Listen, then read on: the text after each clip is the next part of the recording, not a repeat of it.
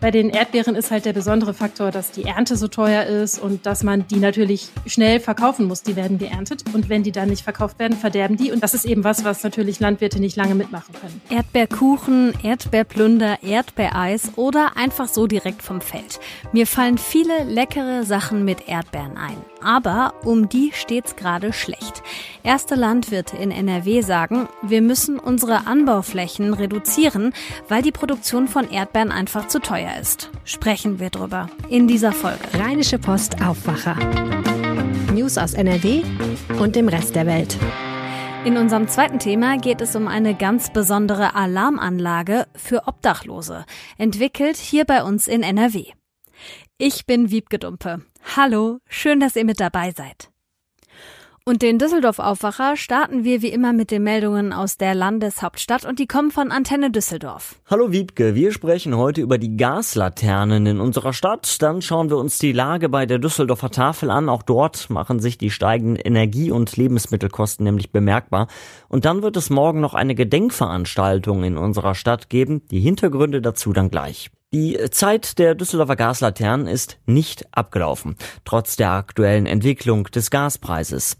Das zumindest ist das Statement der Initiative Düsseldorfer Gaslicht, die seit Jahren für den Erhalt der Laternen kämpft. Der Spareffekt sei zu gering, sagte ein Sprecher der Initiative auf Anfrage von Antenne Düsseldorf. Mehr dazu von Arne Klü. 10.000 Gaslaternen sollen hier in Düsseldorf stehen bleiben. Aktuell sind es noch rund 14.000. Auf diesen Kompromiss hatte man sich im Rathaus vor etwa zwei Jahren geeinigt, vor dem Ukraine-Krieg und der Entwicklung des Gaspreises. Ob dieser Kompromiss nochmal angetastet werden könnte, dazu hält man sich bei der Stadt im Moment bedeckt. Auf unsere Anfrage heißt es nur, dass jede fünfte Laterne in Düsseldorf mit Gas betrieben werde, ein hartes Abschalten also alleine aus Sicherheitsgründen nicht ohne weiteres machbar sei. Für die Initiative Düsseldorfer Gaslicht ist die Diskussion nur symbolisch. Der Anteil der Laternen am Gasverbrauch in der Stadt liege bei unter einem Prozent. Die Düsseldorfer Tafel ist optimistisch und das trotz steigenden Energie- und Lebensmittelkosten. Die Lage sei zwar angespannt, aber noch nicht dramatisch, sagt Heike Fongherr, Vorstandsvorsitzende der Düsseldorfer Tafel. Shazad Golab mit den Einzelheiten. Eine aktuelle Stichprobe des NRW-Sozialministeriums zeigt, Viele Tafeln müssen bereits die Lebensmittelverteilung einschränken. Gerade in letzter Zeit treiben die höheren Preise auch in unserer Stadt immer mehr Menschen in die Bedürftigkeit. Vor zwei Wochen musste die Ausgabestelle in Derendorf bereits einen Aufnahmestopp verhängen. Das heißt, es bekommen nur noch die Menschen Lebensmittel, die schon bei der Tafel angemeldet sind. Bisher aber nur ein Einzelfall, man bleibe optimistisch, so Heike von Geer, Sprecherin der Düsseldorfer Tafel.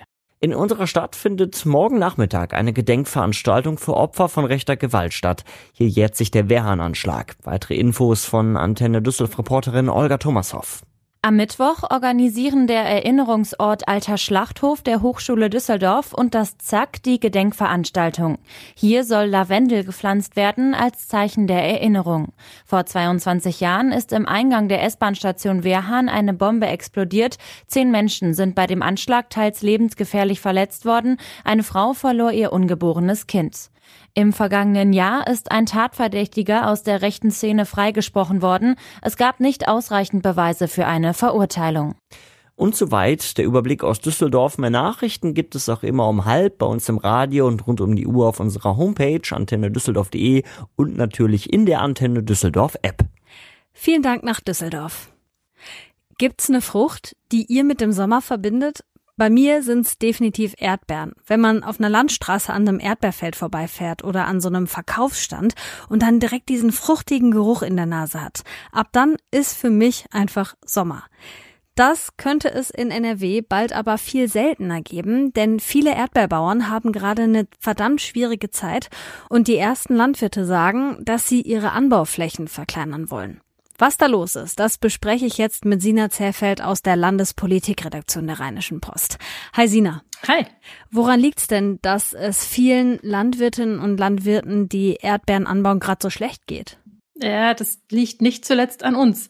Also es gibt verschiedene Faktoren, die den Anbau im Moment wirklich schwierig machen. Das sind äh, steigende Energiekosten. Es wird halt alles teurer und das trifft vor allem diejenigen, die in Gewächshäusern Erdbeeren anbauen. Das machen natürlich nicht alle. Ne? Also diese Erdbeerfelder, von denen du gerade gesprochen hast, die werden da jetzt erstmal nicht betroffen.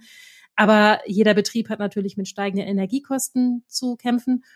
Und die ähm, Lohnkosten beim Erdbeeranbau ist es so, dass das ein ganz wesentlicher Teil der gesamten Produktionskosten ist, denn diese empfindlichen Früchte, die werden ja von Hand gepflückt. Da braucht es Erntehelferinnen und Erntehelfer. Und ähm, der Mindestlohn soll erhöht werden und damit wird dann auch die Produktion der Erdbeeren teurer.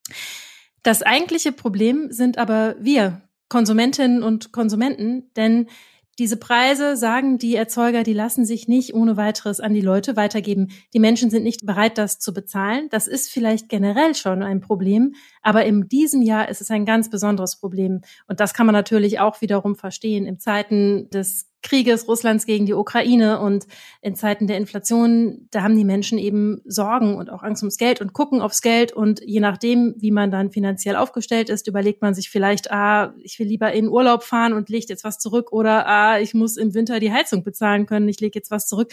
Und offensichtlich wird daran gespart, solche Güter wie zum Beispiel Erdbeeren zu kaufen.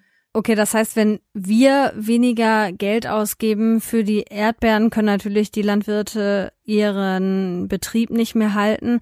Du hast gerade schon gesagt, das heißt jetzt nicht, dass sämtliche Erdbeerfelder platt gemacht werden, aber was heißt das für uns Verbraucherinnen und Verbraucher am Ende dann mit Blick auf den Erdbeerkauf? Das bedeutet, es wird einfach weniger, auf jeden Fall weniger in den Supermärkten geben. Also die Landwirte sagen, naja, also was wir noch dann aufrechthalten können, ist die Direktvermarktung. Also es ist jetzt auch nicht so, dass es keine heimischen Erdbeeren mehr in Supermärkten geben wird, aber das wird eben ein bisschen weniger werden. Das ist nämlich auch ein ganz großes Problem der Landwirtinnen und Landwirte. Die müssen gegen Konkurrenz ankämpfen aus Ländern, wo sehr viel billiger produziert werden kann. Und in den Zeiten, in denen das Geld bei den Verbrauchern noch ein bisschen lockerer sitzt, da hat das vielleicht besser funktioniert, aber im Moment funktioniert das eben überhaupt nicht mehr besonders gut. Und die Erzeuger sagen, dann gehen wir auf die Direktvermarktung, da haben wir weniger Aufwand mit, wir können einen reellen Preis für uns nehmen, weil da ja niemand sonst mitverdienen muss. Oder auch die regionale Vermarktung, dass da direkter Kontakt ist zwischen Erzeuger und einem Supermarkt.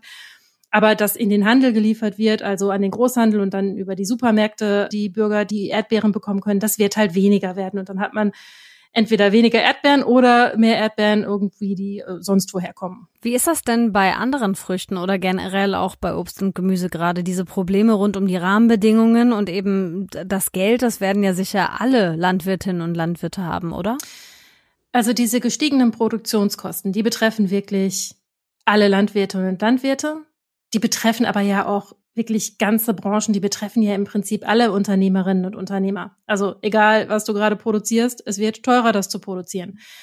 Bei den Erdbeeren ist halt der besondere Faktor, dass die Ernte so teuer ist und dass man die natürlich schnell verkaufen muss. Die werden geerntet und wenn die dann nicht verkauft werden, verderben die und dann werden die eben verkauft und sei es auch unter Wert. Und das ist eben was, was natürlich Landwirte nicht lange mitmachen können. Ähm, das ist bei anderen Produkten, die haben da, die müssen nicht unbedingt sofort raus. Also da gibt es einfach ein bisschen mehr Spiel. Aber betroffen ist im Prinzip die gesamte Landwirtschaft, also alles, was unter Glas in Gewächshäusern angebaut wird. Äh, das sind viele Gemüsesorten. Da kann es halt teurer werden, weil diese Produktion dann teurer ist. Und äh, die Landwirtschaftskammer NRW, die hat zum Beispiel so ein, das ist so ein ganz, ganz simpler Faktor. Die haben vorgerechnet Dünger. So, der war 2020, kostete eine Tonne von so einem handelsüblichen Stickstoffdünger noch etwa 250 Euro und jetzt kostet der etwa 750 Euro. Da haben sich die Preise mal eben schlapp verdreifacht. Das liegt wahrscheinlich auch daran, dass der Dünger so energieintensiv hergestellt wird. Also man kann sich vorstellen, dass sich das einfach auf alles niederschlägt, die gestiegenen Energiepreise. Und alle haben damit zu kämpfen. Okay, das heißt, äh, ein Klimawandel, der das schwieriger macht, eine Energiekrise, die die Kosten höher äh, steigen lässt und natürlich auch der erhöhte Mindestlohn, der für die Landwirtinnen und Landwirte am Ende schwierig wird in der Produktion. Was sagt denn zum Beispiel das Landwirtschaftsministerium in NRW dazu? Haben die einen Lösungsansatz oder irgendwelche Hilfen? Die sagen, die kennen die Situation, ähm, die haben das im Blick und es gibt Bundeshilfen, die gestiegene Produktionskosten in verschiedenen Sparten abfedern sollen. Und darauf verweisen die halt, dass da durchaus Unterstützung geleistet wird. Wie effektiv ist das denn am Ende dann? Naja, das ist jetzt einfach noch nicht so ohne weiteres zu sagen. Also klar ist, dass diese ganzen Krisen, die da zusammenkommen, also die Auswirkungen des Krieges in der Ukraine, die Energiekrise, ähm, dass das Auswirkungen haben wird. Und wir können da nicht erwarten, dass wir da ungeschoren alle rauskommen. Und wir können das auch nicht ähm, alles durch Subventionen auffangen. Wir können versuchen, gesellschaftlich Härten zu vermindern, und zwar sowohl für Bürgerinnen und Bürger als auch für Teile der Wirtschaft. Aber es wird jedenfalls nicht so sein, dass man davon nichts merkt oder dass man das locker wegstecken kann. Und deswegen gehe ich schon davon aus, dass wenn wir jetzt auf die Erdbeer, äh, den Erdbeeranbau zurückkommen, ich gehe schon davon aus, dass es so sein wird, dass es sich zumindest auf Sicht die Landwirtinnen und Landwirte überlegen, lohnt sich das noch für mich? Und unter Umständen sagen, nein, im Moment lohnt sich das nicht und dann im Moment eben die Produktion zurückfahren und man wird dann sehen, wie sich das entwickelt. Und ob wir dann ähm, auf das wertschätzen, so eine regionale Produktion und die Menschen dann irgendwann sehen, doch, wir können es uns leisten und wir wollen es uns leisten und wir kaufen regional ein und wir kaufen vielleicht auch ein bisschen teurer, aber es ist hier in der Gegend produziert worden und hat wahrscheinlich eine bessere Umweltbilanz als irgendetwas, was vom anderen Ende der Welt hergekarrt worden ist.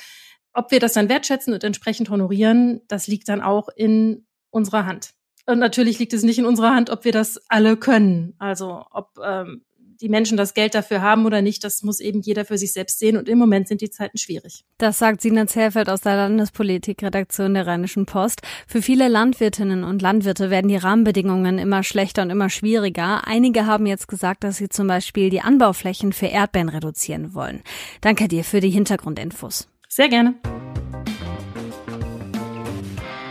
Ist bei euch schon mal eingebrochen worden? Mir ist das zum Glück noch nie passiert, aber ich kann mir vorstellen, dass einen das sehr verunsichert und man sich danach doppelt und dreifach absichern will, zum Beispiel mit so einem Einbruchschutz an den Fenstern und Türen und vielleicht auch mit einer Alarmanlage. Was machen aber diejenigen, die kein Haus haben und trotzdem ihr Hab und Gut sichern wollen?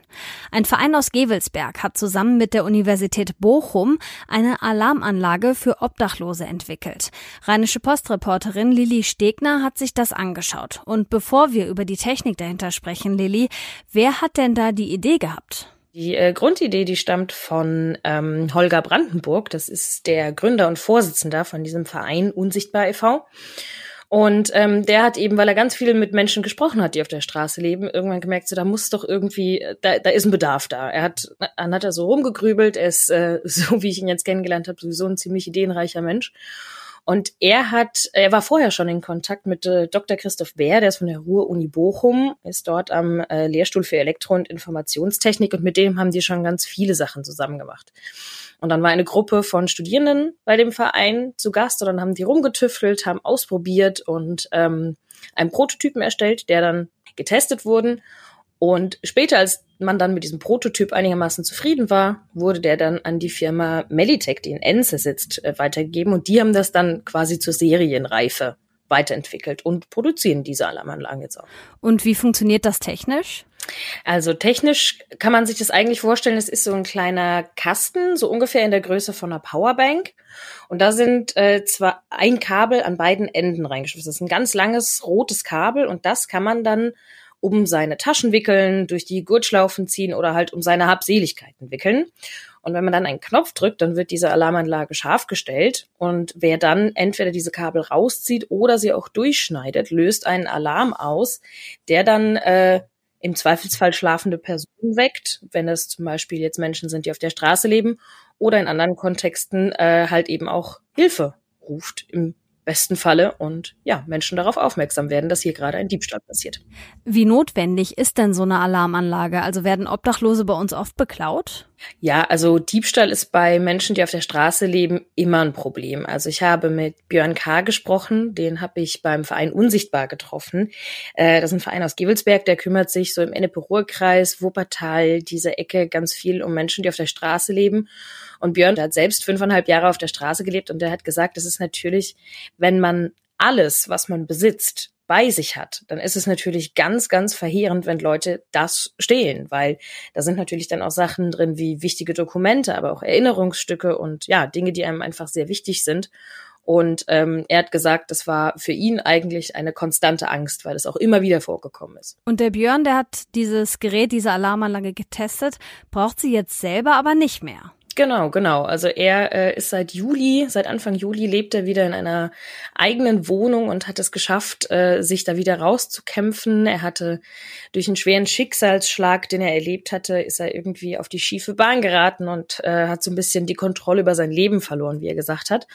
Und ist jetzt aber ähm, ja seit Anfang Juli wieder in einer eigenen Wohnung und äh, nicht mal zwei Tage später hat er angefangen, bei diesem Verein auch ehrenamtlich mitzuarbeiten weil er gesagt hat, da äh, ja, kann er eben das zurückgeben, was er fünfeinhalb Jahre lang an Unterstützung da auch erfahren hat. Mittlerweile gibt's diese Alarmanlage ja auch in anderen Städten, zum Beispiel in Hamburg.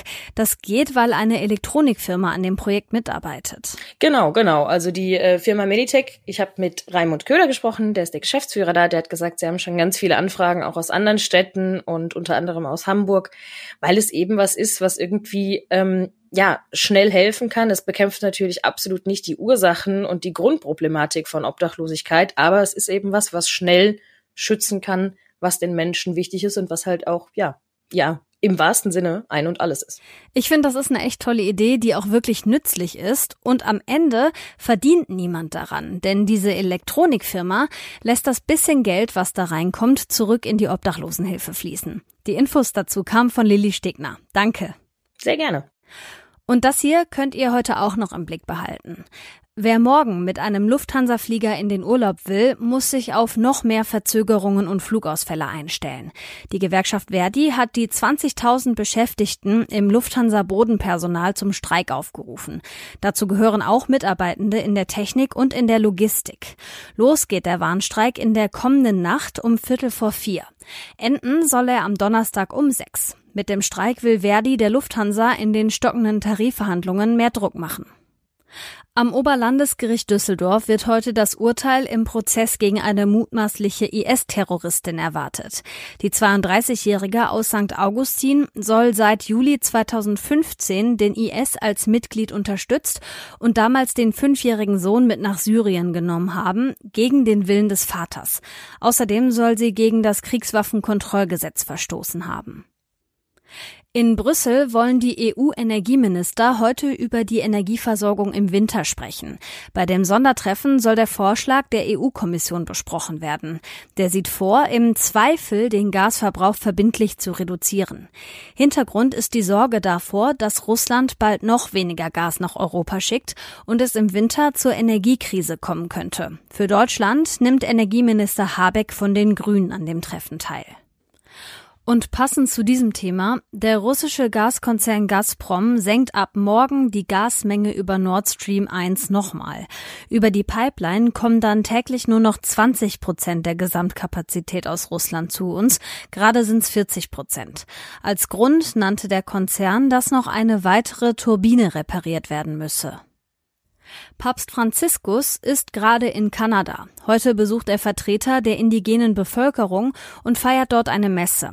Hauptgrund für seinen Besuch ist, dass er sich im Namen der katholischen Kirche entschuldigen will für den jahrzehntelangen Missbrauch in Internaten, die die Kirche geleitet hat.